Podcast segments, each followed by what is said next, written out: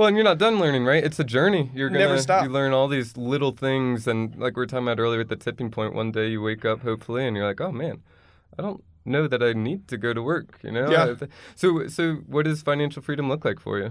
Financial freedom for me is ideally just to be able to, I mean, I know everything's going to start out small. It's just, but where it is, I'm my own boss, to where if I want to go, and it goes back to the, you know, I want to be able to work, or, you know, work to live. I want to be able to go. There's a lot of experiences I want to be able to go do. It's if I want to come down and see my friends down here in Colorado and come see y'all, I can come, you know, drive down and say, hey, you know, I need you to run things. I'm going to be gone and not have to worry about necessarily putting in a PTO. I'm still going to work, obviously, but it's, you know. Well, you're young in your career, right? Yeah, I mean, so this vision sounds nice. It sounds like it's a little bit out, but you're doing all the things right now that are correct. I mean, you're setting this healthy foundation for yourself. Yeah. You clearly see the value of checking accounts, savings accounts, the emergency fund. You have your company retirement account taken care of, and then you're saving above and beyond that when you can. You're investing in your wife's education for the greater good of the family. I mean, dude, I think it's as a snowball, right? You just keep rolling the snowball downhill. It'll keep gaining snow, and I realize financial freedom as long as you keep these healthy practices. I think you're crushing it. That's the plan. It's just, you know, I'm an impatient person, so it is that I always feel, and this is one of the things, I'm always my worst enemy. I feel like I'm not pushing myself hard enough. I tell myself, okay, I know I'm working here, but I need to be doing something on the side to be able to get that goal to where when I do, I can transition out of working from a salary based to into, you know, a passion of mine or into my own. So maybe that looks like setting up another savings account and slowly, you know, regardless of the amount, if you're putting in $1 a week, $1 a day, $100 a week, whatever you can put in. And that's towards this idea of, you know, starting a business. Exactly. You know, that's something, and it gives you something to work towards. It gives you a prize to keep your eyes on and motivate you. Yeah. And we talk about it all the time is that, you know, when she eventually graduates, she'll be at the point where she'll make enough to be able to support me, and once she graduates, then it's exciting. So it, you know, it's awesome when we hear about it. It's just, you know, it comes very quickly. Like when I just found out I'd been down here for 2 years and in Texas, I was just, you know, it blew my mind. I can't believe it's come by that fast. So it's, you know.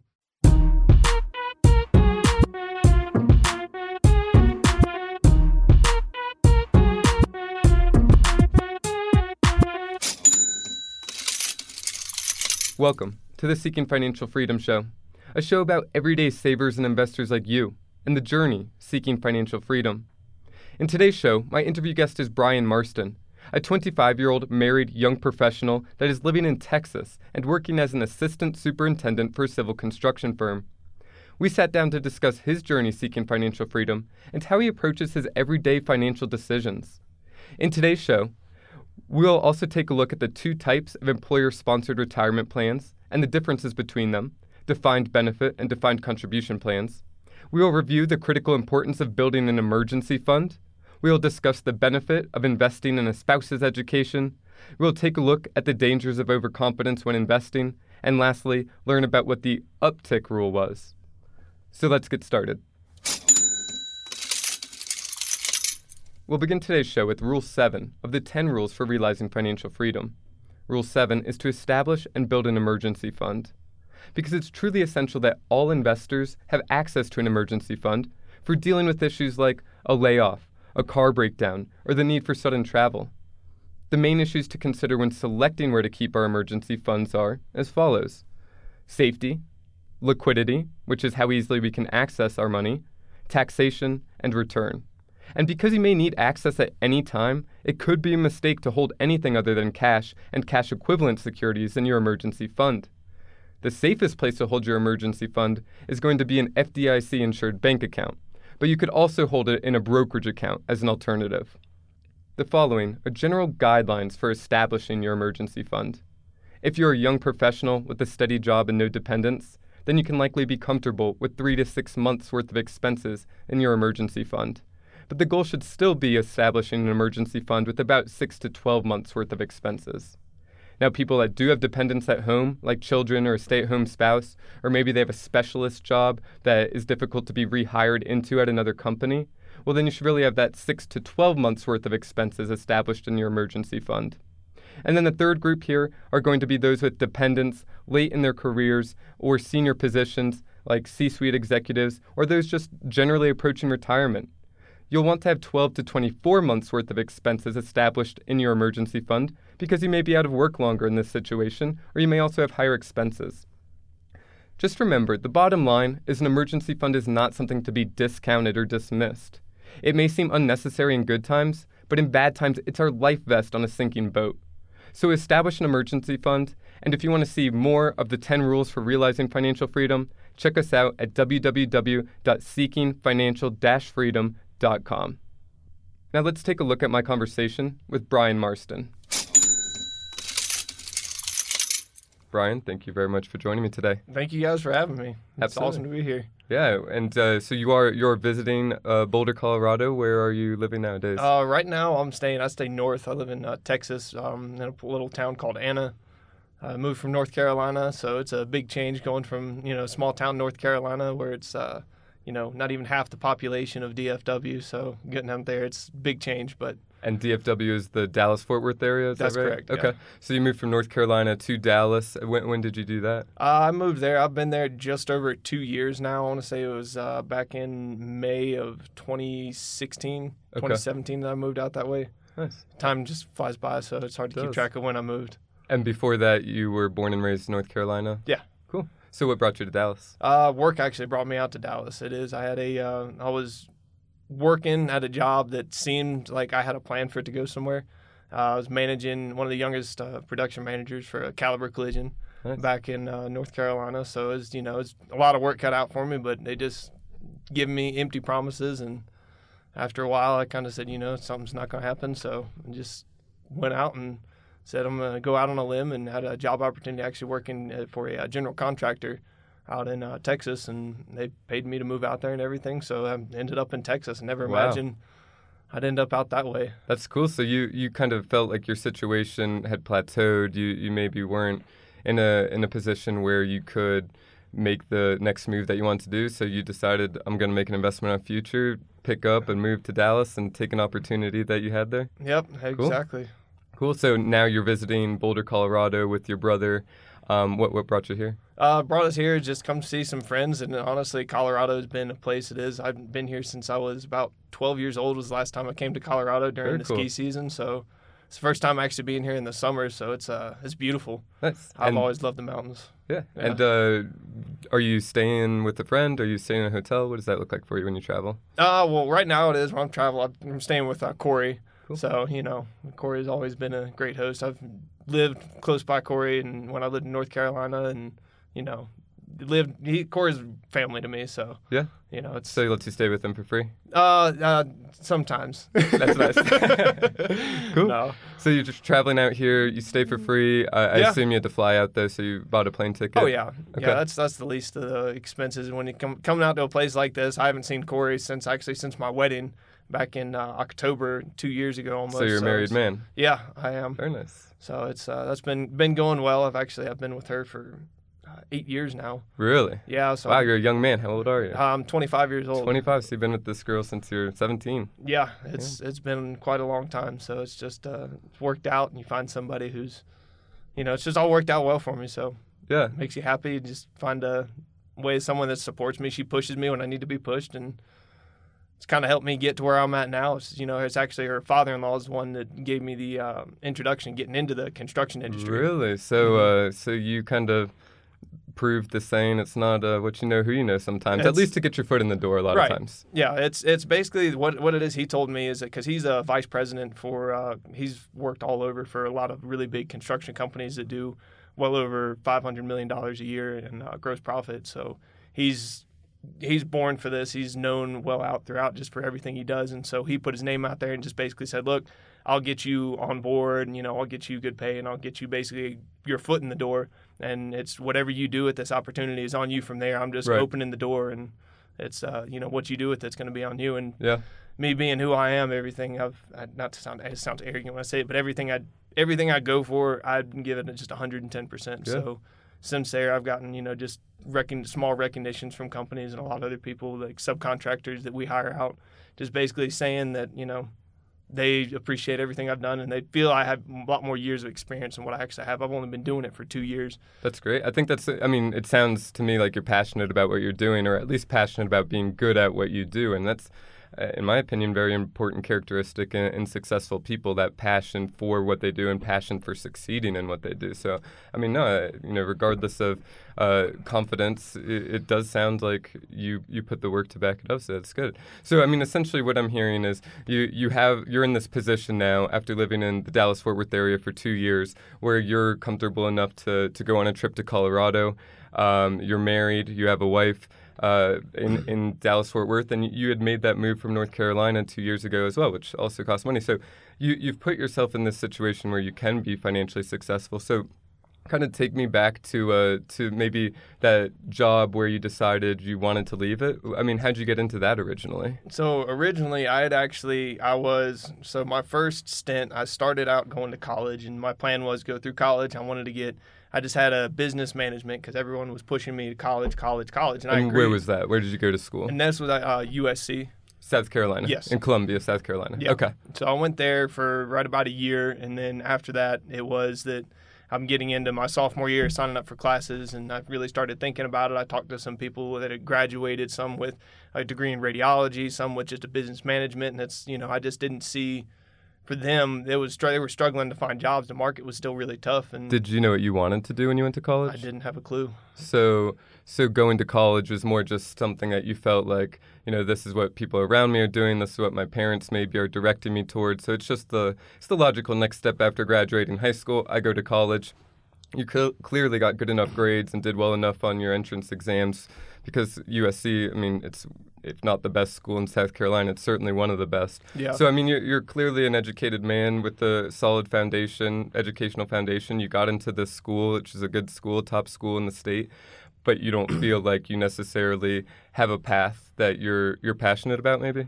Yeah, that's really where it is. It came down to it's just I saw what I wanted to go do, and I'm a full believer in, you know, if I want to make something happen, if I put enough effort into it, I don't like excuses of somebody's going to hold me back or something is going to hold me back. Manifest your destiny. It's exactly the way it is that I've heard before. It's the same thing. It just says pain is just weakness leaving the body, and your mind is the most powerful tool you have. So if you want to do something, I've seen time and time again.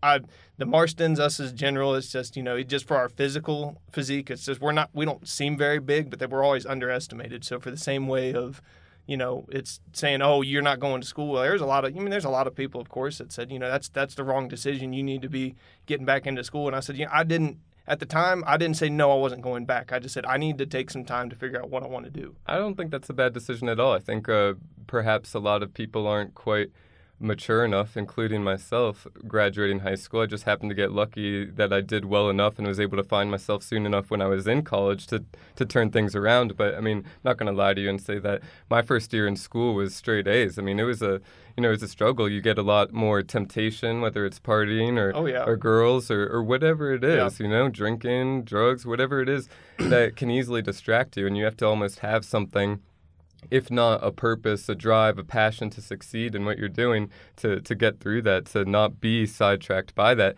But you didn't feel necessarily like you had maybe that overwhelming kind of thing at the end of the tunnel to push you through this. You felt like you would have better spent your time elsewhere than in school.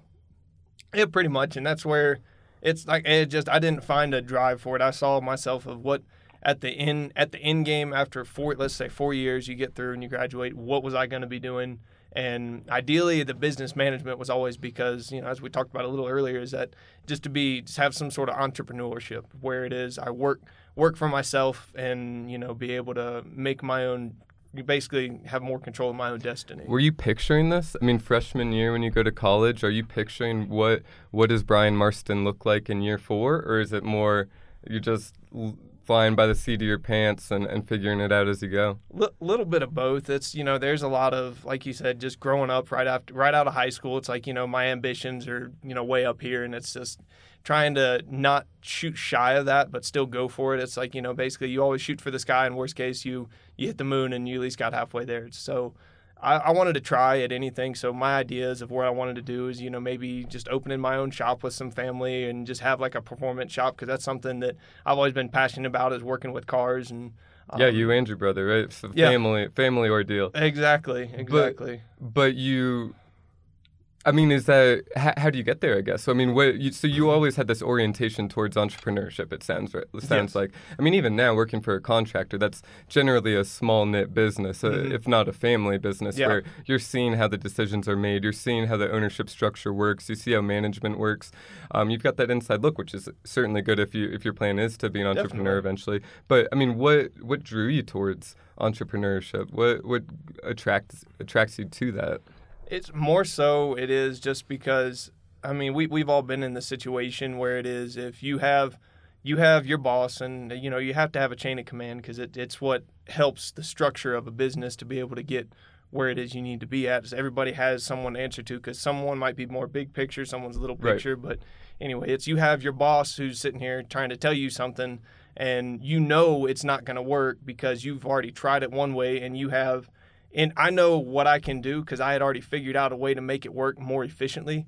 And that was my title when I worked at the Caliber and the body shop. I was their production manager. I was basically, I'd find the bottlenecks and find a way to be able to make the processes run more efficiently to get cars in and out at the same time. So how did you get or I guess real quick on the entrepreneurship aspect, what attracts you to it? Just the idea that you get to be the decision exactly. maker? It was the idea that I got to be a decision maker for if somebody says something that I didn't agree with and I'd find a more efficient way to do it. It's my boss said to do it, so he's the boss essentially, so this yeah. is the way I have to do it. And it always bothered me for I have more of a, I guess, a free spirit of that's how I'd like to.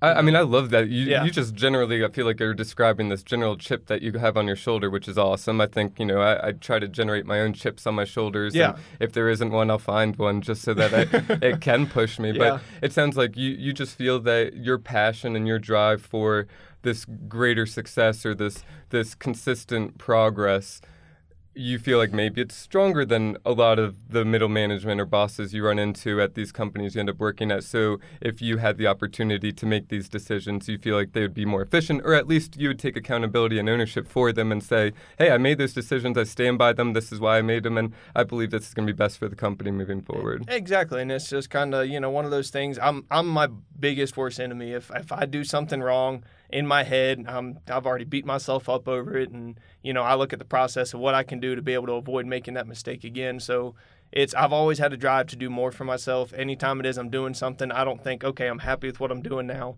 I'll say I'm not happy until I'm in his position. Once I get to his position, then it's just move my way up. On to the next. Exactly. It's constant progress. I love it. Yeah. I love it. See what you kind of try to reach that potential and. You know, maybe we scratch the surface one day, maybe we don't, but who even knows what that potential is if you don't chase it. That's right. Cool. So you're in school for about a year. You kind of realize this isn't a good fit. So what did you do? After that, I went and I was living down in Wilmington for a little while. Did you tell your parents? They did. They found out, and that's where it is. I was staying. They found out after the fact, or they found out because you told them that you wanted to quit school? Oh, they found out after the fact because it is that I was going to sign up for classes and... They were noticing, they're just like, well, have you not signed up for new classes? And, you know, at first I was a little hesitant because that was, you know, their big picture, but it wasn't mine of, you know, what it is I wanted to go do. And I was like, well, I don't know what I want to go do eventually when it came down to the conversation of... Were they paying for school at the time? No, I was paying for my school. So you were paying for school. They just noticed you're not signing up for classes. But I mean, you know, they have a little bit less, maybe not influence, but... Yeah. They can't force you necessarily. Yeah, I mean, they were helping me at the time. You know, sure. my dad gave me a vehicle to drive, and I was able to stay with them. It was just basically, you know, I had help from them, but when it came down... Subsidized your living while you're paying for school. Exactly, and it was just one of those things. So you have this conversation, you're saying, hey, guys, look, it's not for me, at least right now. Right, and that's where it... And when the plan was, when I talked to them, it was never no, it was just...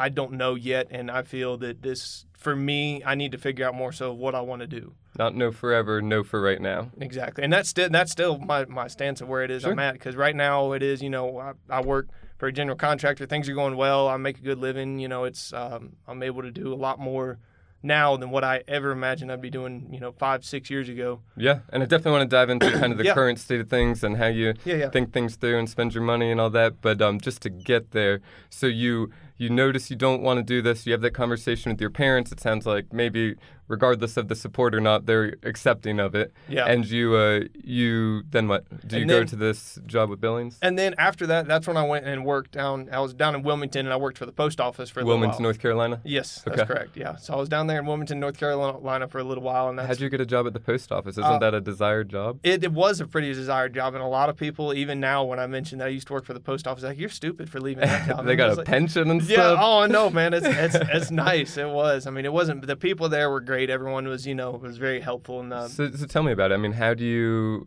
find out about this opportunity? What does the interview process look like? Well, my stepdad, he's kind of a higher up. He's a postmaster. I don't know how the levels work of postmasters, but he's pretty high up there as far as it goes. He's actually ready to retire in the next, I think, 5 years. He's retiring from the post office. It's an attractive retirement if you make it that high in that industry. So good for him. Good for him. Definitely. So that's got to be nice. Yeah, he got my foot in the door, and it's it was a great opportunity, but 18, 19-year-old me at the time didn't really appreciate it as much as what I thought. And it's just as they're driving the mail trucks around all day, they call them a hot box because there's no air conditioning. No air conditioning. Ooh. You have a little fan, and you can't ride with the doors open. And I think it is admittedly, I think even they would admit it. It's a little bit of an older school job. I mean, we have email and stuff now. Yeah. How many letters are getting really sent out? They're mainly making money off packages, I think, through Amazon and stuff. So yeah, I don't know. I think it's that last 50 miles is what they're known for, right? Yeah, getting the last 50 miles. Yeah. Let's take a brief break from this interview to discuss what exactly a pension is. This is your personal finance term to know: a defined benefit plan, also known as a pension, and the differences between that and a defined contribution plan like a 401k. Remember, there are two types of employer-sponsored retirement accounts: a defined benefit plan, a DB plan, and a defined contribution plan, a DC plan. The main points of distinction are as follows. A defined benefit plan is commonly known as a pension, and it provides a promised monthly benefit to employees at retirement. Meanwhile, a defined contribution plan does not promise a specific benefit at retirement. Instead, contributions are made to individual accounts for the employees. An employee's benefit at retirement depends on the amount of those contributions and the investment gains and losses on those contributions. A defined benefit plan is different from a defined contribution plan in that the DB plan, lifelong income benefit, is a function of a formula, whereas the DC benefit is simply the total value of an employee's account at retirement, whatever that value happens to be. Defined contribution plans also typically pay a lump sum at retirement rather than income benefit. Now let's talk about risks and benefits of each plan. The risk associated in a defined contribution plan is that the investment risk is on the employee or the investor. There's no guarantee in retirement. Meanwhile, the risk with a defined benefit plan is that the pension benefit may become part of your divorce settlement if you were to get divorced. The court must issue, in that case, a qualified domestic relations order, or what we call in the industry a quadro, which stipulates exactly how your benefits are going to be divided between you and your ex-spouse. The other risk with the defined benefit plan is underfunding of the plan by the employer at the time of termination of the plan. Now, there is protection here. The PBGC, or the Pension Benefit Guarantee Company, does step in. They collect insurance premiums for all defined benefit plans in the private sector. So if a plan's terminated, the PBGC takes over the liability of paying the plan benefits. However, the guarantee has a limit. The limit depends on when the plan is taken over by the PBGC, your age, and whether the benefit is a straight life annuity for a single person or a 50% joint and survivor annuity for a married couple. Now, the PBGC publishes the limits every year on pbgc.gov, so you can check it out and know for yourself. But the maximum guaranteed amounts may be much less than what the participants had anticipated from their pension plan for participants with higher accrued benefits. Now, those are the risks. There are also benefits associated with each of these plans. A defined benefit plan keeps the money in a trust account that cannot be touched by the employer, even in times of financial difficulty. It also with DB plans, the employer is responsible for managing the investments and takes a fiduciary duty, so they take on the investment management risk. They also have pension guarantees. Now, on the other hand, defined contribution plan, employees and the investors get to manage and decide on the investments, so the investment management risk here is on the employee or investor. And then lastly, just remember that DB plans are funded completely by an employer, whereas defined contribution plans, the end amount is a combination of employer contributions as well as employee contributions. A defined benefit plan is a program sponsored by an employer to provide income to employees in retirement. The income benefit is calculated with a specific formula. The inputs to the formula typically include a salary history, years of service with the employer, age, and when benefits begin. Defined benefit plans in the private sector are disappearing more and more over the last 40 years. They're becoming rare as defined contribution plans become more popular with employers because they get to shift the investment management risk from themselves onto the employees. So if you do have a pension plan through your employer, make sure that you understand the plan and everything that it entails, and also understand what benefit you expect to receive in retirement. Now let's get back to my interview with Brian Marston. So it wasn't that attractive to you? No. So how long did you stay there? I was there for, I want to say, about a year and a half. And after about a year and a half, it is that I had actually, so my girlfriend, or my wife, who was my girlfriend at the time, her sister had been dating somebody, and he actually got me introduced to, he was a subcontractor, and he worked for himself. We would wrap cars and do stuff like that. So on the side, yeah, while you're working at a post office. I mean, yeah. A year and a half though too. You experienced it. You at least understand what the job is like, and yeah. And so again, you found yourself saying, "I don't see this long term." Yeah, and it's because it was really where it is. I felt, and when I was out there, it was just I was on my own. There's some days I don't remember the name of the position at this point, but sure. I was basically a temporary carrier for their full-time carrier, because everyone had set routes that they'd go on every day, so they knew where they were going. And every time, you know, when I'd be in downtown Wilmington, I was in Southport. So I loved my ride over there. That was my biggest regret. It's a nice area. Oh, I had a 30-minute ferry ride into work in the morning. I cannot beat that. That was that's cool. That was awesome. Did you have to pay for the ferry? There was just a pass they had that I ended up buying a yearly pass. So it was basically. How much does something like that cost? I want to say it was about $300 for the year, and it was just you know if I'm taking the ferry to and from work every day. Because if not, it was a little over an hour drive to get back if I missed the ferry or if I got off work too late. It's like $1 a day, $6 a week. Yeah, it wasn't bad. So cool. So you ride the ferry to work every day, but again, you decide it's not for you. So then you knew this subcontractor, and he opens up an opportunity for you. He did. He opened up, and he had initially the start was. I was supposed to, it was a promise of a lot more money than what I was making. It was almost going to double my paycheck, and he was able to show me a few good weeks of, hey, you know, here's what I was making. Really? I was like, so how much do you make at a post office in an entry-level job? We'd be about $1,500 every 2 weeks. And then are you getting benefits? And that was with benefits. So $36,000, and they're giving you health insurance, and do you get, like, retirement account benefits at that point? I was so young at the time, I didn't really pay too much attention to my 401k as much as I do now. Sure. So $36,000, and this guy says, essentially, hey, here's an opportunity to double your paycheck. Exactly. And what would you be doing? What was the pitch? The pitch was, it was more of a labor-intensive field. It was working out, you know, it was so all the, like, the tractor trailers and stuff you see, all my sons moving in storage, all those, it was basically, they were just decals. I had no clue that those were stickers. I thought those were all painted on, and so it was I'd never heard of it, didn't know what it was, so he had to kind of teach me everything from the start.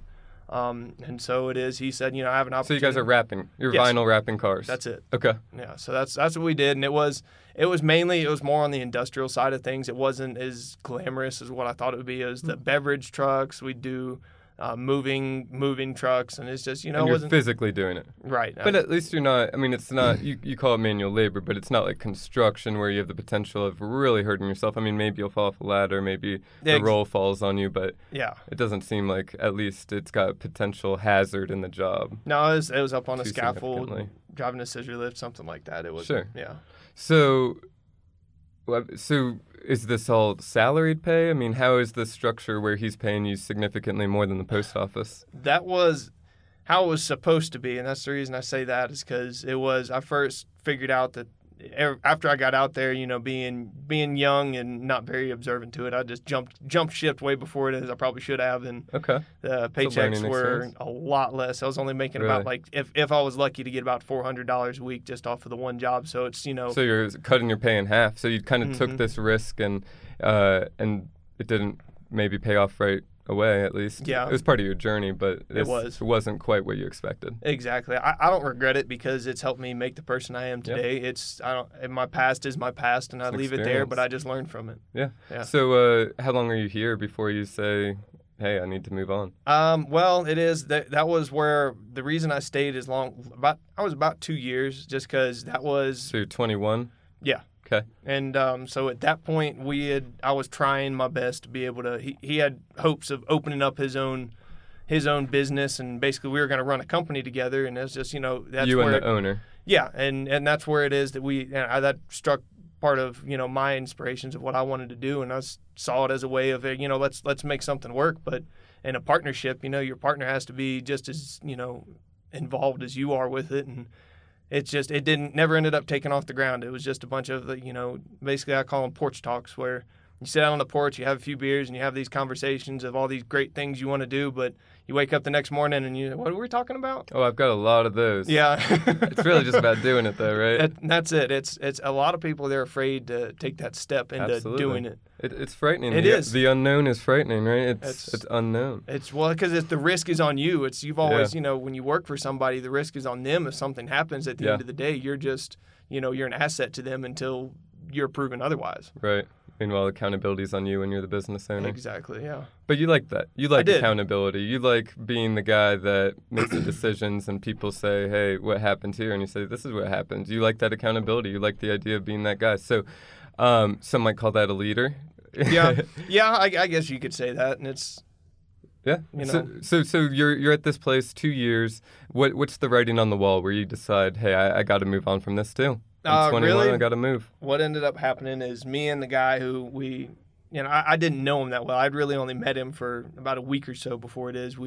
I jumped ship, moved from Wilmington to Greensboro, North Carolina, move all my stuff out. It's not too much going on there. And yeah, it's, you know, I basically, so within like the first year, I worked at the post office for, it was a year. And then after that, and then I moved out of my parents completely. And because I was staying with my mom down in Wilmington, moved out of there completely. And then went off, started a job with somebody I really didn't know that well, moved in with them. And, you know, we got along for the most part, and everything was going well for first, you know, couple months. But as the financial strain really started to grow on me, I had a little bit saved up because I've been working ever since.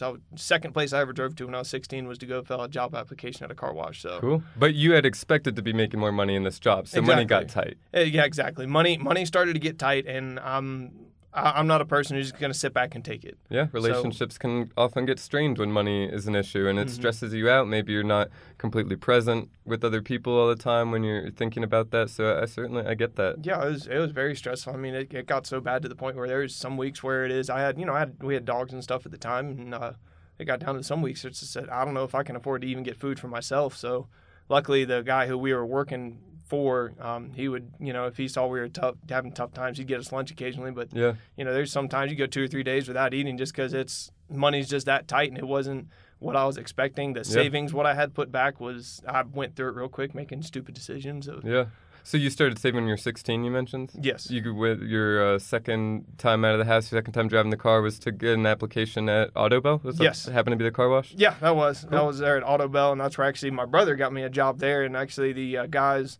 Before I was able to start driving, I was able to kind of go hang out with them a little bit. It was more like a family is what we all had, because we all knew each other outside of work really well before we actually started working there. So that's great. That's good to have that kind of family feel at work. So you were able to drive, you get a job. Yeah. You have a job at 16. I mean, were you saving money prior to that? Like when did you start getting this idea that saving money might be a good idea? Well, it was really when I was about 13 years old. I used to have about 13 is when I started just cutting grass around the neighborhood, just doing what I could, you know, make a couple $100 here or there and save it. And I didn't have anything particular I was saving for, just put a little bit of it back. And I've always had saving in a piggy bank. I had a checking account that my dad had opened up for me when I was about we were about 9 years old. Wow, I mean that's kind of undersell that there, but I think that's kind of a big aspect that your dad was helping you at least think about money from an early age and think about managing it and ownership. You know, this is your money, this is your account. You know, deposit money, save money. So 13, you get a checking account. 16, you get a job. In between that, you're doing odd jobs here and there, mowing the lawn, and so you get this sense of if I work, I make money, I save money, and it builds my wealth over time. Yeah, exactly. So it was, it started out slow. It was just a lot of labor, whatever odd-end jobs I could get, some chores around the house, but I had 4 yards I'd have to go cut every week, and it was $100 every month, but I had those $400 coming in every month, and for a 13-year-old, that's not bad. Yeah, and maybe you can't pinpoint it exactly to those $100 you made mowing the lawn, but perhaps those habits and those savings are what you survived on when, you were having a little bit tighter of income when you're 21, and, you're almost relying on the fact that you did save. What if you hadn't saved? What if you hadn't worked from 13 or hadn't worked from 16 and you didn't have any savings when you find yourself in that position? That's even more stressful and could make you almost make a decision that wouldn't be wise because of the stress. So you're at least in the situation where you had some savings. It sounds like you go through the savings. You realize, look, I can't go on living my life this way, certainly not with the goals that I have in mind. I'm just not making enough money. The promise was there, and I'm just not making enough money. Yeah. So what happens? What happens then? So after that, it was just kind of I actually got a call. There's a friend I went to high school with, and it was just one day out of blue, we're go off to lunch and I get a phone call from him, and his family has been really well off. We actually used to live to him when I was living in Huntersville, and this is what got me to move from Greensboro, and then I moved back to Huntersville and was staying with one of my other brothers, Hunter, and then my older brother, Tim. So I moved back to Huntersville. They had a house there, so they already were established, and nice. Oh, it was a blessing to be able to have that just available because I moved back there and. I'm from that area originally, so... But you're homeless. Yeah, you're literally homeless at 21. You're not making enough money to pay the rent, so luckily you have these relationships that you've established over time, and this guy's done well financially, so you're able to at least stay with him while you figure it out? Yeah, exactly. So I was able to, go back, and I went and was living with my brother and Hunter, and then... So my friend who I went to school with, it was humble. We didn't really know how much money he had, but after I kind of got to know him a little more, and as we got older, when you're younger, you don't care so much about the finances. You care about what you can do with the finances. Yeah. So we just always get to have fun. We used to ride dirt bikes and stuff together, go out and play on his farm he had out in South Carolina. So his dad owned all these body shops, and they're small. They're really nice people. They were able to. They threw me an opportunity out there and said, hey, it's not great, but, if you work your way up and you prove yourself, I went from being a subcontractor where I was losing money to where I at least had a set number of hours where I was just washing cars at a body shop. Subcontractor being at the vinyl shop. And then this gentleman gives you an opportunity to work at his body shop. Correct. Okay. So then what was the role here? And the role there, I started out, I was washing cars and went from washing cars up to, there was processes after the car came out.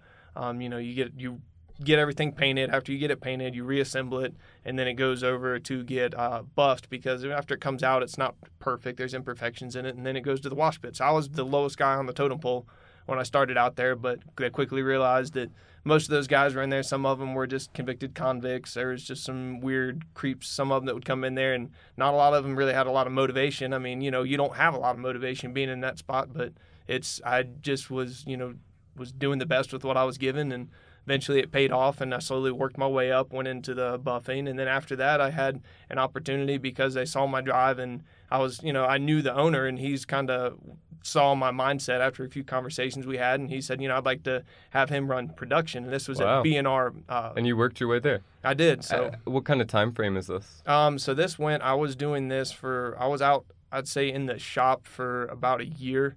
And so that went from working in the wash pit up to buffing cars all the way into the actual office side of things. It was, I'd say, maybe a little over a year. And then you get this opportunity for production? Mm-hmm. And then is that like a sales role?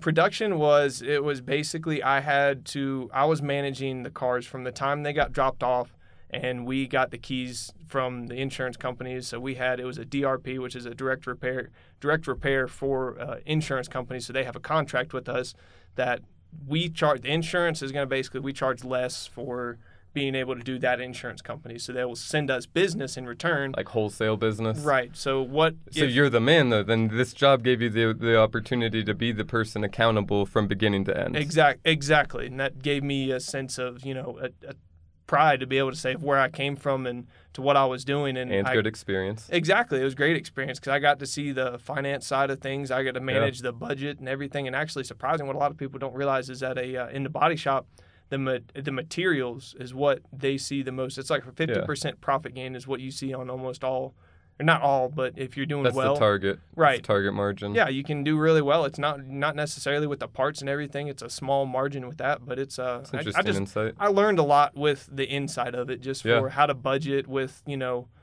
just million. We had our shop we did. It was just over, it was $530,000 about a month is what we did. Nice. 50% margins are healthy. That's good if you can make your business run on that. Yeah. Operate on that. And so, it was going well. So it was a small body shop at the time, and they got me in, and it was B&R. And then, as I said earlier, I was production manager for Caliber. So Caliber Collision, you know, it's one of the largest body shops all over the United States.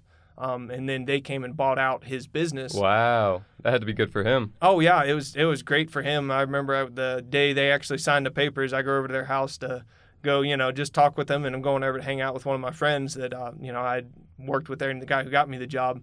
And his dad's sitting in there smoking a cigar. He's got this big smile on his face. He was ready to retire. I mean, that's got to be cool to see from your perspective, too, though, that this gentleman that you know, I mean, intimately, that he worked his way up. He built this business from scratch, I would assume, and was able to sell it. And you see the benefit from it. I mean, but perhaps don't see the 30 years of hard work that he put into it on the front end. But it's still nice that you see that. You see that's an availability. It's an option if you're an entrepreneur and do this correctly. So you end up getting absorbed by this large company. What does that mean for you? I mean, for me, it is that, it was just there's a lot more opportunities in what were available because he had the guy who, Tommy Morgan was his name, is the guy who used to own all the B&R body shops, and he owned 7 different stores. So with those 7 different stores, it is that, you know, that's 7 stores. When Caliber bought over, it went from owning 7 stores to there's a couple of thousand stores, and they had a lot more opportunities to where it is they have, you know, they had programs where they'd train you, they'd pay for your training, they would, you know, so there was... Definitely seen them around. Yeah. Yeah, so there's a lot of benefits that came with that big company to where it is if you could, because I didn't have an education, if I could work my way up through experience and then basically have somebody else finance me for it or sponsor. College education. Exactly.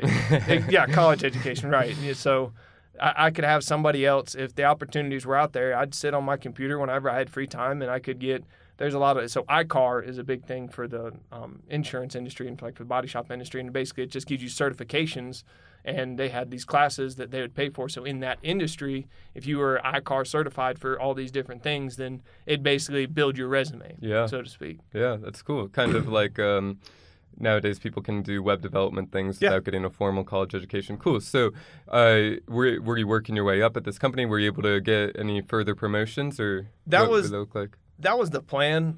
It was because I had a regional manager, and he was promising me all these things, but I don't always know if I completely blame him for it because he went from working. He had worked for B&R where he was one of their go-to guys, and then went into Caliber, and he had a lot of new things to learn. And it's probably what he was promised. I mean, he probably thought that's the way it worked. Exactly, and that's from as I've gotten older and look back on it, I was bitter at the time, saying he owes me more money, but. You know, it's what it came down to is that he had a job to do. He had a family to look out after, just like as I get older, I have a job to do and I have my family to look out after. And were you still living with your buddy at this time? Yeah, I was. Okay. I was still the whole time I was working at the body shop. That's where I was living with. Did you have to pay rent? Yeah, we did. We had a 3-bedroom house in Huntersville, and the room I lived in was. When I first moved there, I got the last pick. It was about the size of a closet, but it was okay. How much do you have to pay in rent?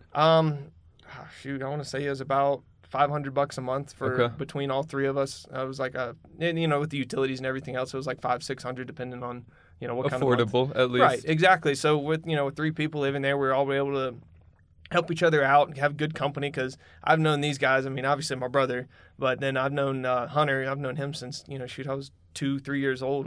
We've been going and see them when we used to do Taekwondo. We were younger. Is actually how my dad and him met, and with my brother, they were in the same karate class. Cool. So we did Taekwondo together, and then we grew up playing baseball together, and it was just – we just always did everything together. So they were, like I said, they're family. Okay. So it was nice to have that. Yeah. It's definitely nice, and nice that you have people that you know and you can live with and not have to take a random roommate. So how much money do you think that you were making when you first got this opportunity and you were, simply washing cars to the end of this experience after the buyout and being a production manager? What is the pay difference from beginning to end? The pay difference wasn't as drastic as what I expected, because that's where it is. I said that I was getting bitter at the time. Because the guy who was promising me, he's saying, you're going to be able to make over $50,000 a year, and then you get commission based off your efficiency on how well you can run it.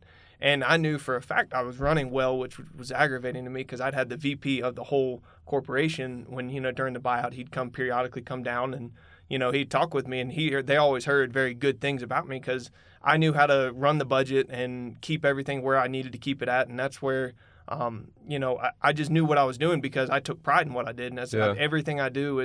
I want to be the best of my ability. I might not be the best at it, but I know when I go home I can sleep well at night and say that I did my best. But it's really where it is. It got me I was told I was going to get paid a lot more than what I was supposed to, or what I was actually making, and then I'd be able to make commission, so it was performance-driven. And I'm like, that's awesome. That's a motivator for me. And then, on top of it, more pay, because their pay scale was a lot more. They were a lot larger company. And that just it. After about 2.5 years of that, I ended up working for the body shop for 3 years before I had left. But it was just... It wasn't happening, and I got after multiple opportunities where I'd sat down and talked with them and said, is there anything I need to do, or just what's going on? I would never get a straight answer, and I couldn't wait around. I feel like a lot of people could probably relate to this. I mean, I think there's a good fair number of people that are likely in a situation at work where they feel like maybe the opportunities aren't there, but what else am I going to do? What else are they going to do? So what? Obviously, this is all going through your head. It stresses you out a little bit. You're kind of like at the point where you feel fed up with it. You feel burned almost. You didn't get the opportunity that was presented to you, or at least that you felt was presented to you. Oh, definitely. So what is that moment? I mean, are you at home? Are you on the toilet? Are you in the shower? Playing baseball? Like, what made you say, that's it? I'm done with this. I don't see my future here. Yeah. There's no opportunity. I'm moving to Dallas Fort Worth. Honestly, where it ended up coming, it didn't. The doors are never going to open if you don't actually entertain the offer. So I've told you, my wife now, her father, or my father-in-law, is, he's a VP at a construction company. Is she moving with you this whole time, by the way? She is. She's been everywhere I go. She never lived with me until we got to Texas and after we had gotten married. So she had stayed separate from me until, she'd come on weekends when she'd come visit and stuff like that. She'd stay with us, of course, to be able to spend some time. And she's working at the time? No, she was in school. So she went to school for human bio at Raleigh. So... Oh.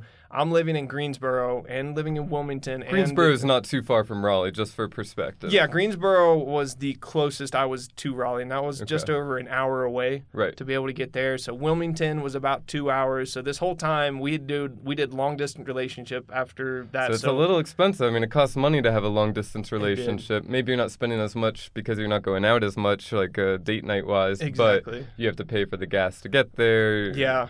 Plane ticket, whatever it is. Exactly. And, when you go there, you want to have fun. You don't want to just sit around. So if you want to go do something, you got to pay for the meals and everything. But just to get out there, it's just it did put a strain on our relationship for a while. It's just because financially I was expecting to be a lot further along than where I was, and know.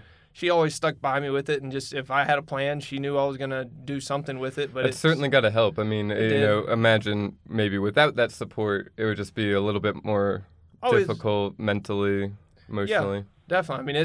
Because I was there. Everybody knows, I'm sure, if anybody's been in that situation, everyone in college or just whoever has had to financially support themselves, there's sometimes it gets, you feel like you've hit rock bottom. You feel as if, you know, that's how I started to feel, is that I'd go home. It's like I was working. I'd get there at 6 in the morning. I was the first person to open up the store, and I'd be there sometimes till 8, 9 o'clock at night, and sometimes 12 o'clock. I'm talking 18-hour days, just crazy long days, and then wake up. And there was some periods of time where I told you I used to subcontract. So when the body shop wasn't working out for me, I said, okay, well, let me get a second job. So I'd be working 2 jobs and get 2 hours of sleep, and then next day have to go, you know, not even get a chance to take a shower and get back to my own home and get a nice warm meal. It was just job to job. And almost sacrificing an aspect of your youth, sacrificing your rest in order for this greater pursuit of financial freedom. That's it. Exactly. That was the push that really kind of got me, was when I'm sleeping in a leather chair at the second job I was going to go do, which was wrapping cars at night. And it's, you know, after waking up at 6 and then leaving at 7 o'clock, just at my primary job, to be able to go do a secondary job, it's, you know, it was a more relaxing, because, you know, I'm there. There's nobody there. Everybody else is gone. I'm just there doing basically just third shift work. I'd imagine you're in a daze. I mean, I feel like I would be in a daze at that point. Oh, yeah. It was a lot of liquor and energy drinks was a lot of what got you through some of those late nights. And then you're almost you're sacrificing your physical health for this financial health, which is frustrating in and of itself. Yeah. So you reached this point 2.5 years where you're like, something's got to break here. Yeah. So what presented, or did you have an opportunity when you decided to move to Dallas-Fort Worth? The opportunity was her family was moving, and they had been in North Carolina. They tried to stay there while she was in high school, so this way she didn't have to move around a whole lot. That's nice of them. Exactly. So her dad in a lot of ways has inspired me, because he does really well for his family. He grew up very not well off, so everything he's done, he had to pay for his own school. He has his own engineering degree, and he's made his way up and be able to. He had a sports car, a Corvette, the Z06, and he sold that to be able, when times got tough in 2008, when the economy crashed, he had to sell it to be able to help give them, you know, more stability, and he did that for his family. He loves that car. He still talks about it, you know, and I can't blame him. You know, me being a big car guy, there's always that car that, you know, when you sell, it you don't want to, but it's a toy at the end of the day, and you have to realize what your liquidated assets are. Well, and I think you keep bringing up this recurring theme of accountability and ownership, and that, I mean, that's extreme ownership, right? That's extreme accountability, saying my family's in need. I sell the car even though I love this car. Yeah, there'll always be another opportunity, and so anyway, he's a lot of what he's done, and so he got an opportunity in Texas, because North Carolina, for the construction industry, as far as what Texas is, like I said, the North Carolina isn't even half of just the DFW population. So that's just that Dallas-Fort Worth area. And that's, if you go outside of DFW, which is where I am, I mean, the road systems, everything else from where I grew up, there's so many people. It is a complete just environmental. So it sounds like you're saying a lot of infrastructure opportunity. Exactly. There's the markets out here were twice as big as what they were, and there's just a lot more opportunities in that field. So her family's moving out there. Yes. Her dad got a job opportunity with a company that moved him out here. What company is that? That was with EMJ Corporation. Okay. So they had moved him out here. He had been working with them for, I don't know, about 5-6 months before it is. He wanted to even... So like a civil engineer? He's a... I believe civil engineer is what he has his engineering degree in. So he's there. He's running as the vice president of construction there. He's right underneath the executive vice president at that office. So he was in charge of just that Dallas office. And at the time I got on that company, they had 5 different locations. One was in that Chattanooga was their main. They had Dallas. They had Boston. And they had another one, I think, in Tallahassee. And they had a couple of satellite companies that they owned. And so, you know, but that was their main focus, was doing construction. And so he moved out there, and afterward he didn't want to be away from his daughter, but at the same time, he had gotten to know me a lot more to where he knew what my efforts were. And so he opened that door for me, and he gave me the opportunity. And it was a nonchalant conversation where, you know, like, hey, what would you guys want to move to Texas? And we didn't want to move. Because I grew up in North Carolina, and that's where that, you know, that had that security of wanting to stay home, and I still miss home. You know, I grew up there. It's, you know, you always, everyone's always going to miss where they originally grew up. At least it's, so I can speak for myself, but you know, so I didn't want to leave, and that was where I felt complacent, and I didn't know what I was going to do there. My goal was to work my way up through this production manager role, but it wasn't going anywhere, and it was all empty promises, and I kind of had to sit down one day, and I had to put my pride aside to be able to say, you know what, it's not going to work for me. staying here, and I'm not going to be able to get where I need to be, even if it's not what I want to do. It's a big decision. It's a big, big thought process. I'm sure it didn't happen over one day, but so it almost sounds like, you know, my question earlier was kind of what was that moment, but that moment, it's almost maybe like Malcolm Gladwell talks about, you know, it's more of a tipping point, right? Yeah. It's all these little things kept building up, and now there's this opportunity on the table where I could go to Dallas-Fort Worth. I'm at a point in my career where I don't feel like it's going anywhere. Yeah. Why not? Why not go try to take ownership and take control over something else that I can do and explore new opportunity? Yeah, definitely. I'd say there wasn't really, like you said it well, it's just there's not really a defining moment that it was just like, okay, this is it. You know, I'm just sitting here watching TV one day and just I'm done. It was just a collection of little moments of I didn't see it going anywhere, and this is an opportunity, even if it's something I didn't feel comfortable in or didn't even imagine myself doing anything in. It was, you know, because I got thrown into a role of an industry I know nothing about. And what was the role? What was the opportunity? The role was being basically an assistant superintendent. So there's a lot of different. So they have assistant supers, and there's superintendent level 1, lead super, general super, and senior. So they have all these different superintendent roles. So just superintendent's just a general description of it, but it's where I do the similar of what I did as a production manager. It's just I'd manage all subcontractors, be able to meet deadlines, manage the budget, and be able to finish the job on a certain time scale. Kind of project management, then. Exactly, and that's where it is. Ownership, accountability again. There it is again. Yeah, that's right. So, you know, we'd meet with some of these people, and it's just, you know, it completely different than what I'm used to. It's, you know, we get to go out to, from my experience, it's like from what I was used to, completely new doors opened up, and it's just, you know, it's different. Everything's different. Everything's new. Mm-hmm. Different opportunity, different things to learn. Now, do you have to do any manual labor, or is this avoiding that? Oh, no. For working for the general contractor, if I do, I mean, there's the occasion where it is. If it's not bought out, so, I mean, there's a process. I don't know if a lot of people aren't familiar with construction, but it's called change order.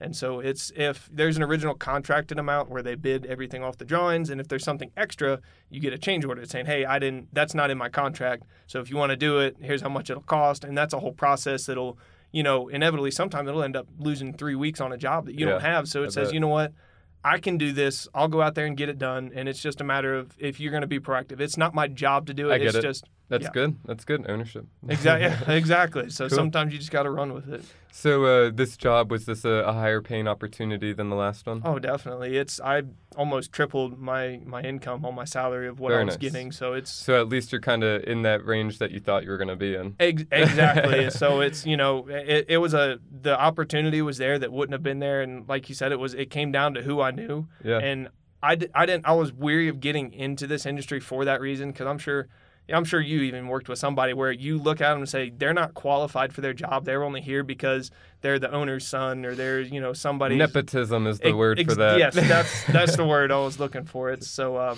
I didn't want that to be what my reputation was. So I went over there initially, and I had to do some lying, which I wasn't really comfortable with. That's not much of my personality. Some people don't like me for it, but it's I prefer a black and white approach. I would like you to know where I stand rather than be on the fence about something. So, that's fair. You know, but I, at the same time, I'm not going to be, you know, rude about it. If somebody feels strongly about a certain way, and it's sometimes you pick your battles. It's, you know, but if at the same time, I'm not going to let somebody walk all over me. So it's, anyway, so I went over there with that, and we had to lie kind of about who I was. I said, oh, he's a family friend. You know, he's not my father-in-law. And, you know, eventually...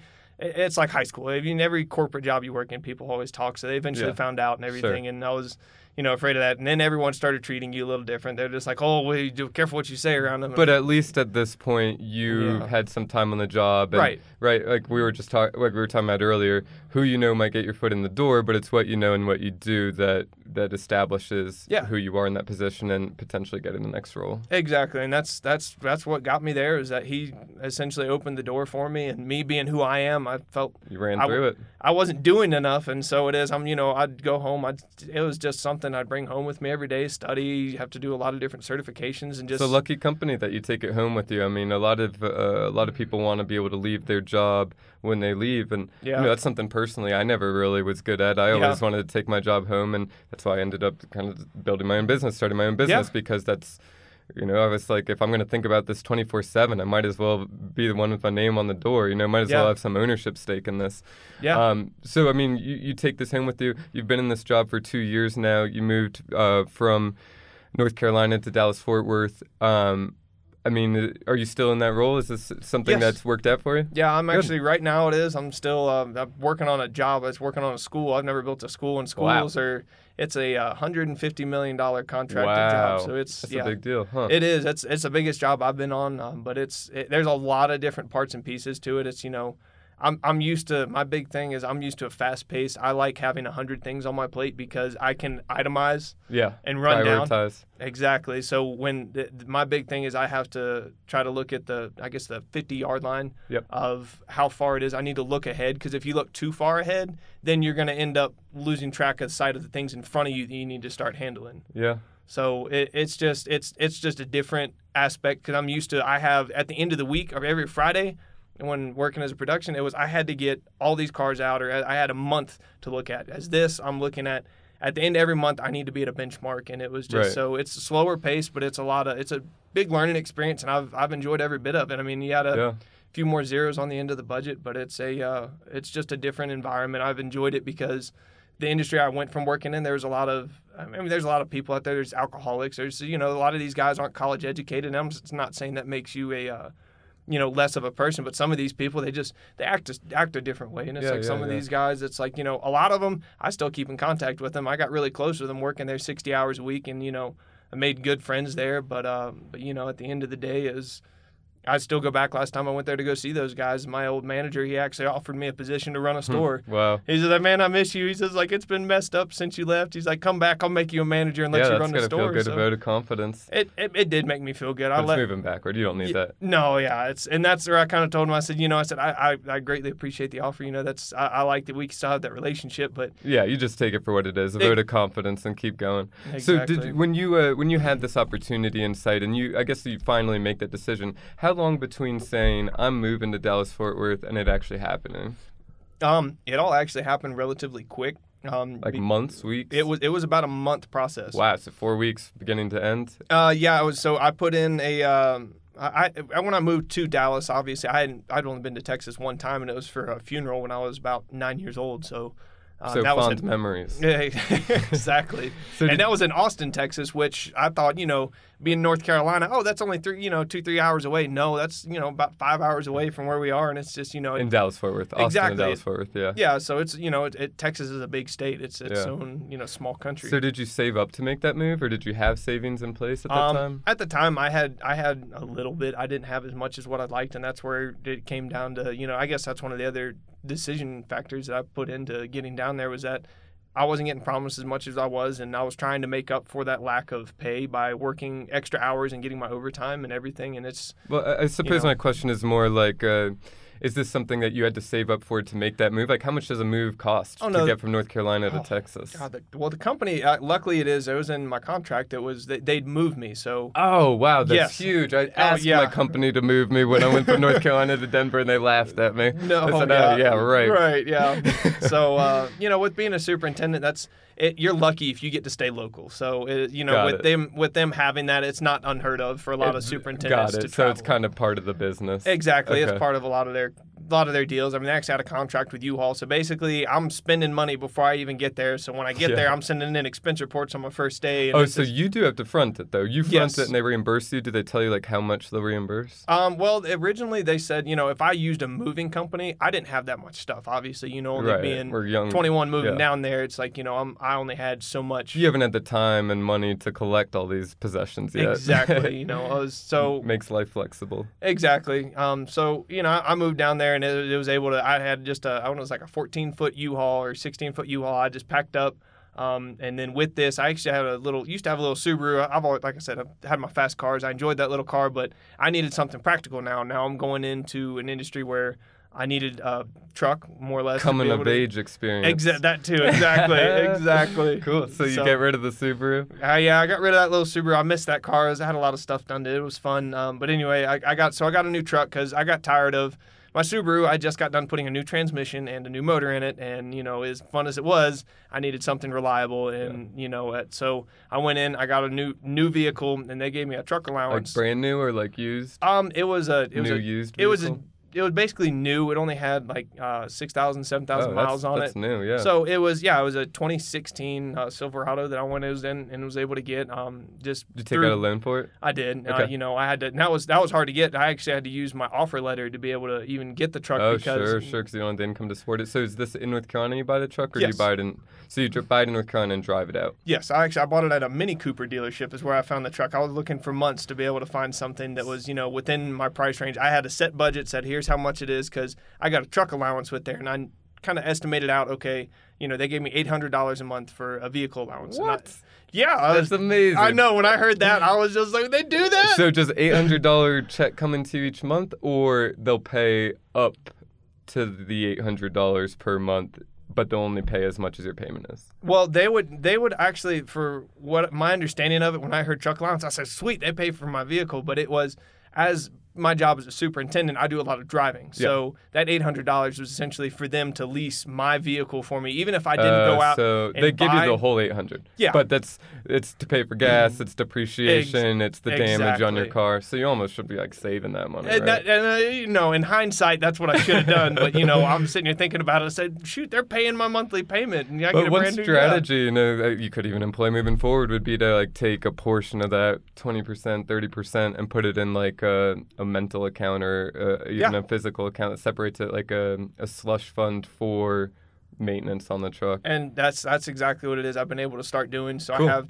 two separate savings accounts. One of them that I don't even touch it. That's a high performance, so it builds a little bit. It's actually with the USAA. Like a high yield savings account type thing. Exactly. So do you have automatic contributions to it, or do you manually do it? It's a manual thing, just because right now it is that my wife, she's in school. She's going to Baylor right now, so nice. I'm having to finance her going through school, and she's not working. So I'm the sole supporter right now. Wow. So I have to. You know, and like I said, from where I was 5 years ago to now, I still look back, and I mean, you know, obviously I've had my help along the way. I'm not going to pretend I've done it all on my own. No one does it alone. Yeah, so it's you know, just to look at it, I find myself blessed. Yeah, I'm spending a lot of money, but it's at the same time I'm looking at it as investments. My wife's going to school to be a nurse anesthetist. Absolutely an investment. Yeah. Let's take one more brief break from the show to discuss this episode's wealth growing strategy, which is investing in your spouse's college education. Now, generally, there are many benefits to investing in a college education, but remember that Brian here specifically is working to support his wife as she goes to nursing school and further anesthesiologist school in order to benefit the whole family in the long run. Brian is investing in the long-term financial health of the family by supporting his wife as she pursues this college education. Not only that, but she's pursuing education in a highly desired career field with a strong expected return on investment. So that will likely raise the overall household income in the long run. The U.S. Bureau of Labor Statistics suggests that workers with a 4-year college degree make on average $399 more a week than those without a college degree. Now remember, Brian spoke about his dreams of one day starting a business. So if he did that, his wife would be in a better position with a nursing and anesthesiologist degree to support the household financially, and further in this case, because she has that specialist degree.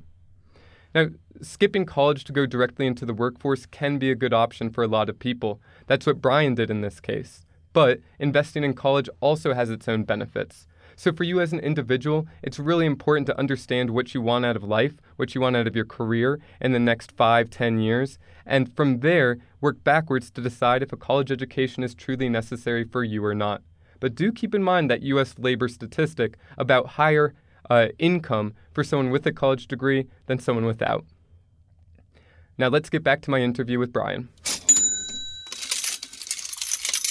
So it's, you know, it's great. I mean, it's, you know, I'm very happy with where I'm at. I'd like to maybe move somewhere it's not so hot. I've never been a big fan of the heat, but, you know. But a little more financial breathing room. You're in a comfortable spot. Yeah. Your wife's going to school, Baylor's in state in Texas. Mm-hmm.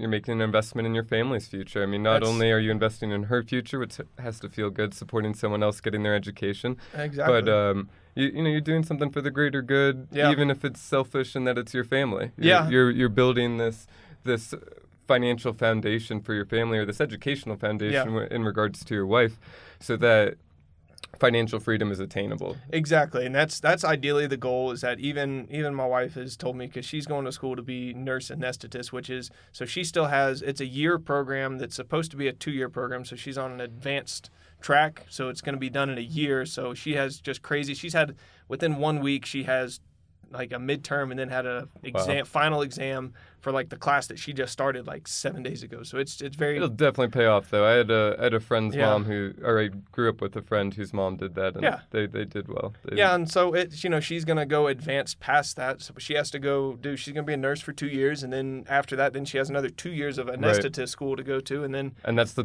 people that put you to sleep essentially when you're going for surgery. Exactly. So she's going to be the aide there to basically determine the amount of pain you're in. So it's, you know, on a scale of 1 to 10, here's where you're at, and just to help out. Which is actually very subjective. I learned this recently, but within the last year or two, that there's no true metric for the pain people feel, and that kind of leads to a lot of the opioid abuse, and people go in, they say, I'm in pain. The doctor says, are you in pain? And they're like, yes, I'm in pain. And he's like, well, on a scale of 1 to 10, how much pain are you in? And they're like, 10. Yeah. It's like, okay, well, I got to take your word for it. There's no test here. Right. It's interesting. Yeah. So she has to determine that essentially. Exactly. And so that's what she's, you know, for the advanced school she's going to go to. It's just right now she's learning the very basics of nursing. It's just, you know, the basics, how to give shots, how to check blood pressure. And it's, you know, they're very specific on a lot of these things. And I mean, as they should be, it's healthcare, and, you know, you got to, you miss something, it could mean somebody's life. So, of course, you know, they want you to. I love it. No, I mean, I love that you're doing that. I love the investment. I think an investment in education is always a worthwhile investment, especially something like that where the ROI, the return on investment of your education, is clear. So no, that's beautiful. And then, I mean, are you able to save money? I mean, it's even though you have this greater income, it does sound like you also have more expenditures with the move. So are you able to still save? Have you found that capability? Right now it's not as fast as we like, but it is that I do already, when I opened the account, I was able to. I stayed with her parents when we first moved to Texas. Obviously, I didn't have enough of a savings built up because I was working that job where I wasn't able to put anything back. Well, you have to put a down payment down. You have to do your down payment down for cable. Do your down payment down for electricity. Exactly. So, I mean, it's expensive to move. That's why I was wondering about kind of like if we had to save for it. So you had the ability to go live with them at least for a period of time. Are you still living with them? Oh no, we've been out on our own for over. It's been over a year now, so it's been a year and a half almost. We've been out. So you spent about 6 months or so with the parents? Yeah, we spent about 6 months with the parents at their house, and it's, you know, it was great living situations where it is, you know, it's so nice. I wish, I talk about it all the time, I wish I could have lived at home for like the first year or two that I was working in the corporate field and just saved that money. Oh, it was a great help. It is. That's what's built my savings account, to be able to have that, and that's basically, you know, I've always heard you want at least 4 weeks salary saved up to where if anything ever happened, like, you know, when they had a market crash, nobody ever expects to lose their job. 4 weeks for you. Yeah. You're a young man. I would say 3 to 6 months is ideal. And then for people later in their career, if they have a specialized job, like, you know, they're, like you mentioned, EVP type thing where you're not easily going to get another job, maybe closer to a year on a conservative level. But but I love the idea that you, in general, understand that importance of an emergency fund and you plan for it. Yeah, no, I mean, actually, I said weeks. I meant months. You said it, and I'm like, wait, no, that came out wrong. I was like, weeks is incorrect. Gotcha. Because I started thinking how much I have, and I said, no, it's 3 to 4 months. You're right. Good. It is. So, no, it is. I've learned a lot of these little things along the ways, and it's just like, you know, so I don't have that same stressful financial burden that I had when I was always constantly, I could only work so many hours, but I could push my body to physical limits. Now I'm on salary, so I have a guarantee of how much I'm going to be getting every month. And so that means your emotional health is better. That means your physical health is better. You have more balance in your life. Exactly. I mean, dude, the sacrifices made on the front end a lot of times are more brutal. They're not just financial. They really, truly are emotional and physical. And a lot of times emotional lack of stability or lack of stability in your emotional health leads to physical issues, you know, whether it's because you're eating worse or because it's not sleeping enough, you don't have time to work out. And that was a lot of it is I grew up, I mean, I was in the gym a lot growing up. It's just, you know, because when I was younger, I played football, and, you know, after my football, I actually found out something that completely kind of changed my life is that freshman year, into my freshman year in high school, I got a concussion. And actually found out from my concussion, I'm walking off the field at the end of the game saying, you know, hey, did we win the game? I played the whole rest of the second half, watched my game film. I did what I was supposed to do. Damn. Don't remember a bit of it. Anyway, I got a concussion from that. I'm asking people as we're walking off the field, hey, did we win the game? So I go get a CAT scan, and they found out I have a brain tumor. Oh, wow. Yeah, so that... Currently or before? No, currently. It's still... Okay. They were unable to operate on it where it's at. It's benign. So gotcha. I'm fortunate for so that. They don't need to do anything. It's as long as it doesn't grow. Sure. After I did have a surgery, basically, it's where it's located is in between my brainstem and my spinal column. It's just to allow flow. Oh God, they told me that. Okay. Yeah. So and I had to, unfortunately, I had aspirations to, after I quit playing football, I'm still, young, 16-year-old kid young with buck. A lot of testosterone. I'm like, man, I got to do something with this energy. So I put it all into working out. I couldn't do any contact sports. I always, I enjoyed the taekwondo growing up. I always enjoyed physical contact sports. I couldn't go do any more sparring matches. So, it's changed my life. So not being able to do that when you were financially in more of a struggle had to be tough mentally. It was, definitely, because that's what I grew up with, is that was my stress reliever. I couldn't afford to go to the gym. I didn't have the time, and I didn't have the balance in my life that any balance man should have and just any person should have. Absolutely. Yeah. I truly believe balance is key. There's this billionaire guru guy that was on Joe Rogan recently, and he was talking about how, he's big on helping people with the basics, preaching pretty much the same things that we preach here, setting up savings accounts, having this healthy foundation, go work for yourself or at least work for a small company. And not only grow your wealth to a point where you're comfortable and free, but do that while being happy. He said, if you're like all these people that are highly educated, allegedly higher education comes with a higher correlation towards depression. And his idea is, well, if you're so smart, figure out how to be happy. Mm-hmm. Like, you're so smart, you're able to get all this money, get all this higher education, but you can't figure out happiness. Like, you should be able to do both. Yeah. And that requires balance. That requires having physical health, having emotional health. And that creates this balance and this foundation that allows you to be at peace as a person. My dad told me something after I'd moved out. It wasn't necessarily the best of ways to move out. I was very, bitter and angry when I moved out, and just it was just more of a personal thing. And my dad, he took it hard. I took it hard. It was an easy thing to do, moving out on your own. Your parents, essentially you're spreading your wings. But my dad mentioned something to me when I was on the phone with him and just talking, and I mentioned how much I was working. He's, of course, concerned, as any parent would be, for how many hours I was working and everything else. Yeah, so he wanted to make sure I was able to eat and have food on my table every day, because that's his goal at the end of the day. That's why he wanted me to go to school, and he wants me to have a good future. But he said something on the phone that just mentioned to me, that spoke to me, and I've stuck with, and always it kind of reminds me, is that it's work to live, don't live to work. Oh, absolutely. I'm a big, big proponent of that. Yeah. I mean, I think ideally integrate your work into your life, and then it's really cool. Exactly, man. If you enjoy what you do, I mean, it really is. I mean, it's, right now where I'm at, it's not that I dislike it, but it's just not where my passion is. So eventually it is. I use this as basically it's a temporary measure for me to be able to get where I really want to go in life. Exactly. Yeah. Yeah. Stepping stone. Cool. No, I love it. I mean, I think you're doing awesome. I just want to dig in a little bit. And it's kind of your financial habits, because it sounds like you've worked so hard. You clearly have this work ethic instilled by your father, your family, or whatever you've seen, know, throughout your childhood. He sets you up with a great foundation of getting you thinking about money at a young age. 13 years old, you have your first checking account. 16, you're going and working, and you're already have this idea and this value of saving money. So currently, I mean, do you set these formal savings goals? Obviously, a financial goal and a value you have is education, financial goal being supporting your wife as she pursues this further education in college. So that's a formal goal, but are you like writing down these goals? Are they just things that you guys have mentally that you talk about? I mean, how do you identify your values and your financial goals as an individual, but then also with your wife? A little bit of both. I mean, a lot of it is just we do a lot of verbal conversations, but just me, I like to see and to be able to touch things. So I work out, it's just a simple spreadsheet I have just for monthly finances of here's how much, and just basically gives me a variance of here's how much you make, and here's how much you're spending on this. And that is beautiful. I don't think you understand how few people do this. Yeah. I mean, the people that, I run a wealth management firm. Yeah. The people, my clients that come to me with spreadsheets on their spending, I want to kiss them. I think it's phenomenal. I mean, it's amazing that you have this understanding of your cash flow. A lot of people say they know where their money's going, but do they really? They're just mentally keeping track of it. They forget McDonald's. They forget the milkshake here. They forget CVS, the Walgreens. So, I mean, you're actually keeping track of it. That's beautiful. Yeah, and it's really where it is I don't like saying I don't know. I'm one of those guys, if somebody says, I need you to do this, if I say I don't know, I say, let me look, I'll let me handle it. I'll find out. Yeah, it's not a no. It's because at the end of the day, if I didn't know, well, now I learned and I can do it for myself. But anyway, I don't like saying, well, where'd our money go this month? How come we weren't able to save? I can go back And yeah, it's a learning curve, and it takes a lot of it's tedious. You're running through receipts, you're running through seeing exactly where everything went. We have just a general budget, which is, hey, here's our basically our controls of my phone bill is going to be this much each month. Gas bill is going to be our variable. It's going to go up or down. Do you share a bank account? Right. Yeah, we do. Okay.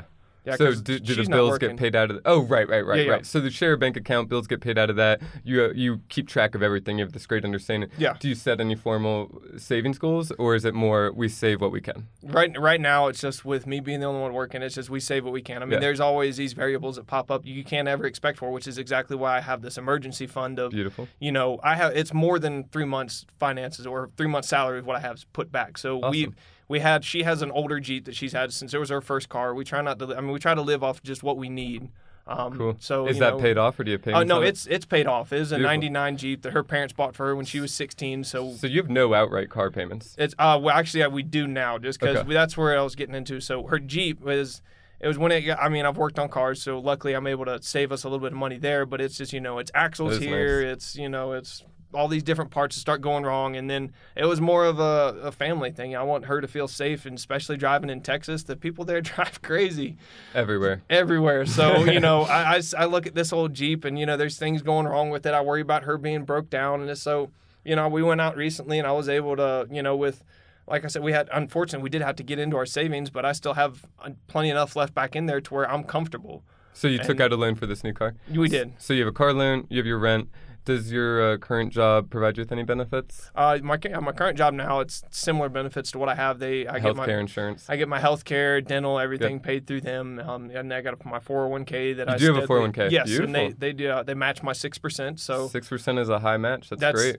That's awesome. I love that. So contribute up to the max. I contribute up to the max. Yes, sir. Max match at least. Good. Yeah, exactly. So it's stupid. Those benefits are there for their benefits. Yeah. So lowers your income, your taxable income at the end of the year. Which means you're paying less in taxes and you're saving money. Exactly. And you're getting the money from your employer. Otherwise, you're leaving money on the table if you don't get that match. And this is all stuff I've learned within the past 2 years. So cool. It's, I love it. It's good. Not anything. And you're not done learning, right? It's a journey. You're going to never stop. You learn all these little things. And like we were talking about earlier at the tipping point, one day you wake up, hopefully, and you're like, oh, man, I don't know that I need to go to work, Yeah. So what does financial freedom look like for you? Financial freedom for me is ideally just to be able to, I know everything's going to start out small.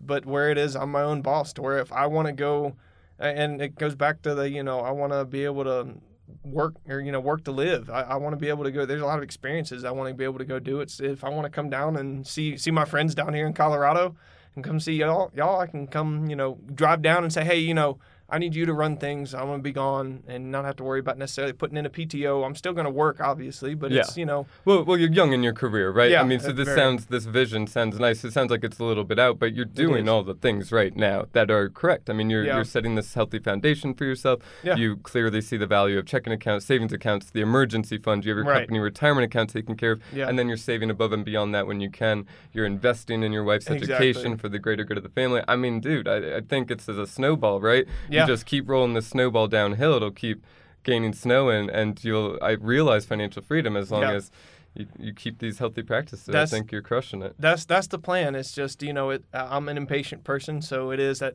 I always feel, and this is one of the things, I'm always my worst enemy. I feel like I'm not pushing myself hard enough. I tell myself, okay, I know I'm working here, but I need to be doing something on the side to be able to get that goal to where when I do, I can transition out of working from a salary-based to into, a passion of mine or into my own. So maybe that looks like setting up another savings account and slowly, regardless of the amount, if you're putting $1 a week, $1 a day, $100 a week, whatever you can put in, and that's towards this idea of, starting a business. Exactly. That's something, and it gives you something to work towards. It gives you a prize to keep your eyes on and motivate you. Yeah, and we talk about it all the time is that, when she eventually graduates, she'll be at the point where she'll make enough to be able to support me, and that's once she graduates, then it's exciting. So it's awesome when we hear about it. It's just it comes very quickly. Like when I just found out I'd been down here for 2 years and in Texas, I was just it blew my mind. I can't believe it's come by that fast. So it's what do you do for meals?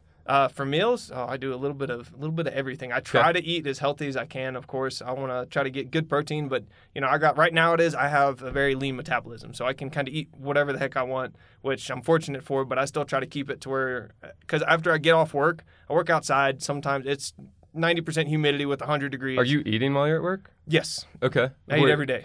So you're like bringing it? I bring my breakfast. What does that look like? My breakfast, I try to do like high carbs. I typically bring I'll get a... Because you're working in the sun all day, like you said. Exactly. I get a Greek yogurt, one of these Nature Valley granola bars, and Nutrigrain bar. And that's usually for me in the morning, that and either a cup of coffee or an energy drink, something just get me going. Because breakfast has always been very important to me. Sometimes if I miss lunch, I'm okay. I'll get something just to snack on to keep me rolling. But I always try to get something in, because when I get off work, depending on what time that is, I always go to the gym. What does lunch look like when you have to be outside all day? Lunch is honestly, you can either come back after lunch and be hating life, or you can come back from lunch and say it's not so bad. So you go get lunch. Exactly. We go get lunch. Sometimes we'll have. We have people come out, subcontractors. Just this week we had somebody bring us in a whole bunch of not healthy options. It's cookies and donuts. They bring in all these things that are very tempting, but you just kind of have to look the other way. That's corporate world for you. Exactly. So you generally go buy your lunch and then dinner. Do you cook it at home? Do you guys go out to eat?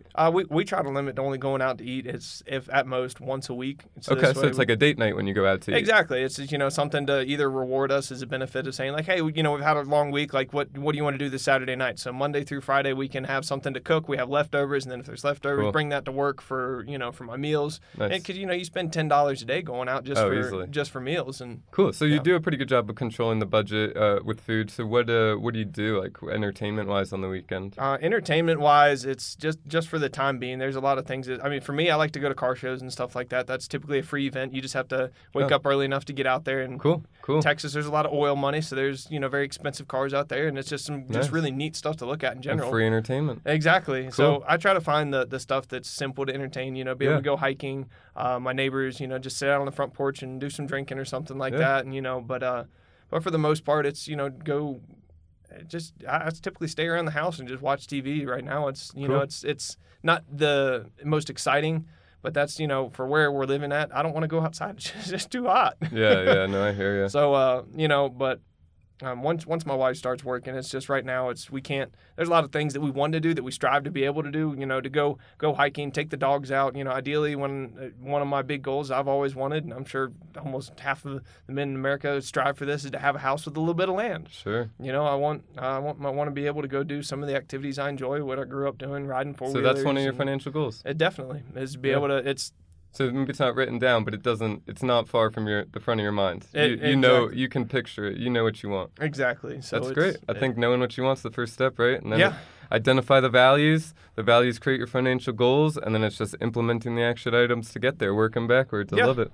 Yeah, no, man, I think you're crushing it. I think your journey has been we're talking about, 7 years, but it's been so dynamic throughout the process, and I think it's awesome. You went from, you truly worked your way to where you are now, and I think you're setting an amazing foundation to springboard from here and realize your financial freedom and your goal is starting a company and your land and a house and a dog. Yeah, definitely. Sounds great. That's one of the things. Of course, I know you personally, but it's when I get to see when I saw y'all came out with your podcast and your own company, I saw Seeking Financial Freedom.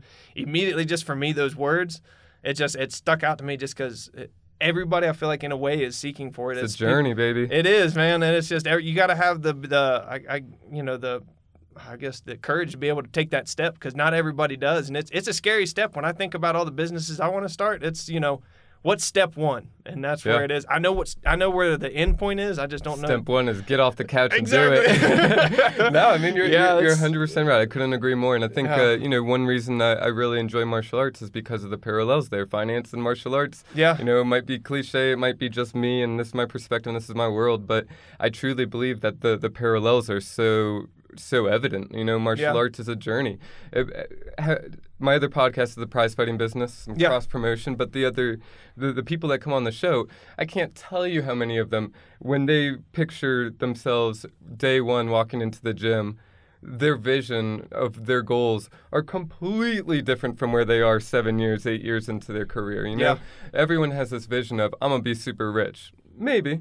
But what is financial freedom really? I mean, what does that look like? If financial freedom means that you get to wake up when you're 50 and not have to go to work, well, that means saving more now. That means having a higher percentage of savings now. Yeah. You know, it's all just what do you truly value?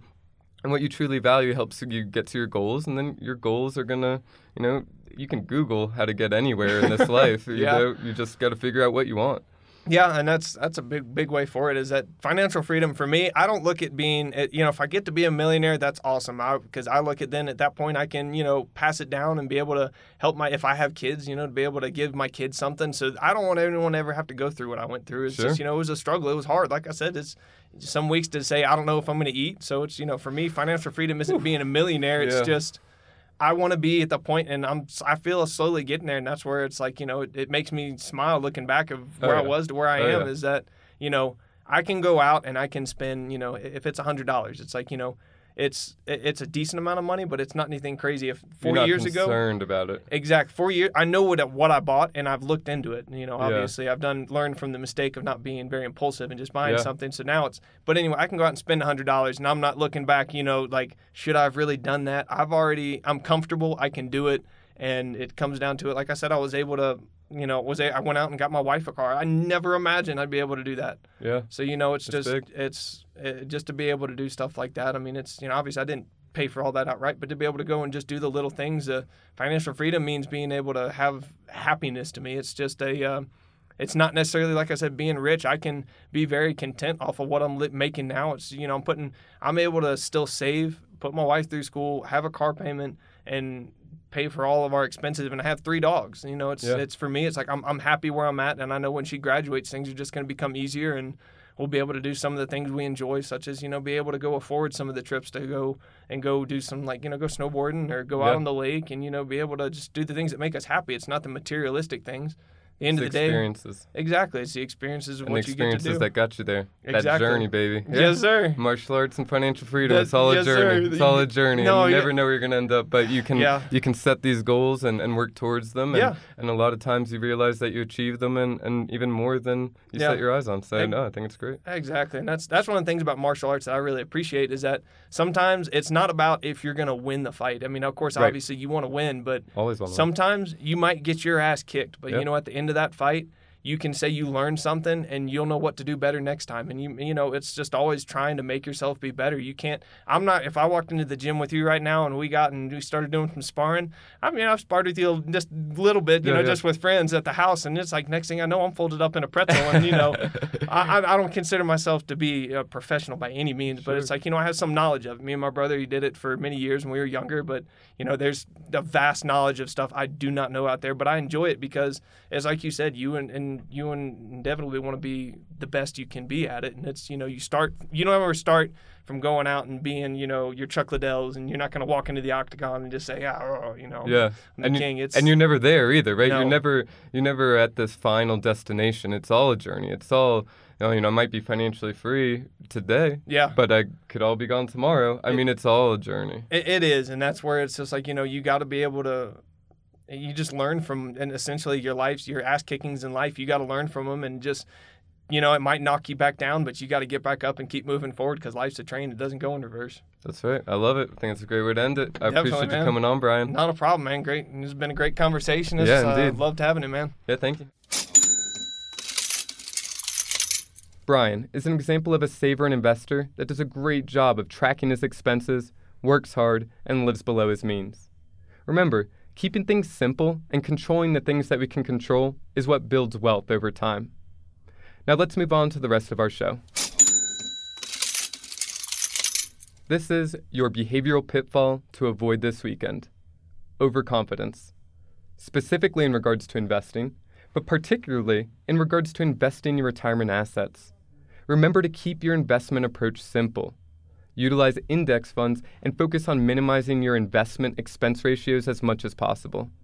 Stock picking does not work. Even the professionals keep their investments simple.